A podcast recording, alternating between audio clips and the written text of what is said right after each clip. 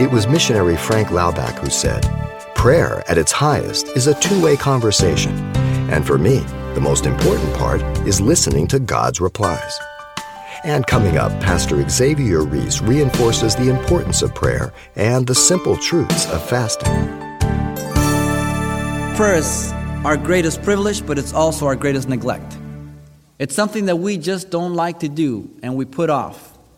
Uh, to show you how bad we are at prayer, it usually takes us about 60 seconds, then we, we, we don't know what else to say.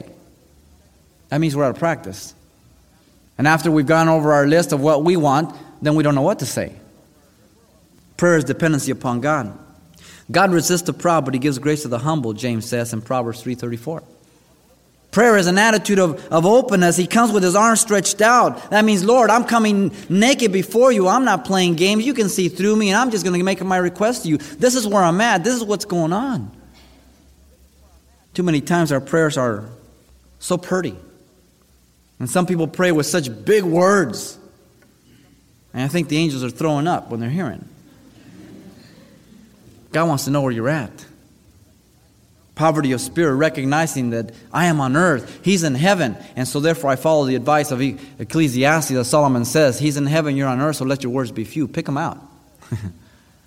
Whenever you're brought before a real important, or at least a person who you feel is important, isn't it funny how you stumble over your words because you don't want to say the wrong thing? Does that happen when you go to prayer? Or do you honor and esteem men more than you do God? Now we have access to the throne. But are you kicked back, say, hey, what's going on, Lord? Or do you come in with a reverence? Don't come in with fear. You have access to Him. But if you brought God down to your level, now, fasting should never be thought of as some quick, easy, mechanical exercise that turns the ear of God to you.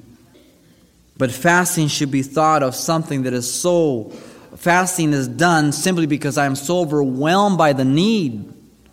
As if you left your house this morning and it was work day and you didn't eat breakfast, you were kind of late, and you went to work, and all of a sudden you're just about to go to lunch, and you receive a phone call from the hospital in Huntington Memorial and say, Listen, your son's down and you got hit by a car. You're not even aware of your hunger. You are so overwhelmed by the situation and the need that you go down there and you're next to your son for 8, 10, 12 hours, and somebody says, Come on, let's just tear away for five minutes. Come and grab a bite. No, I don't want. You're not even concerned. The loss of hunger is because of the burden of the situation that's at hand. This is the biblical teaching for fasting. Are you and I overwhelmed by the condition of the world, the condition of our own lives, the condition of our loved ones?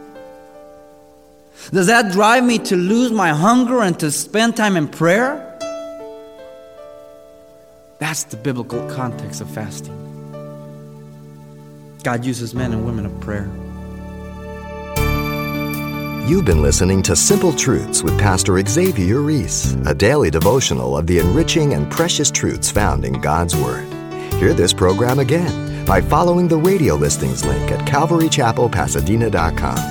The studies you hear on Simple Truths are also available on CD give us a call at 800 651 8352 for information on how to receive a copy.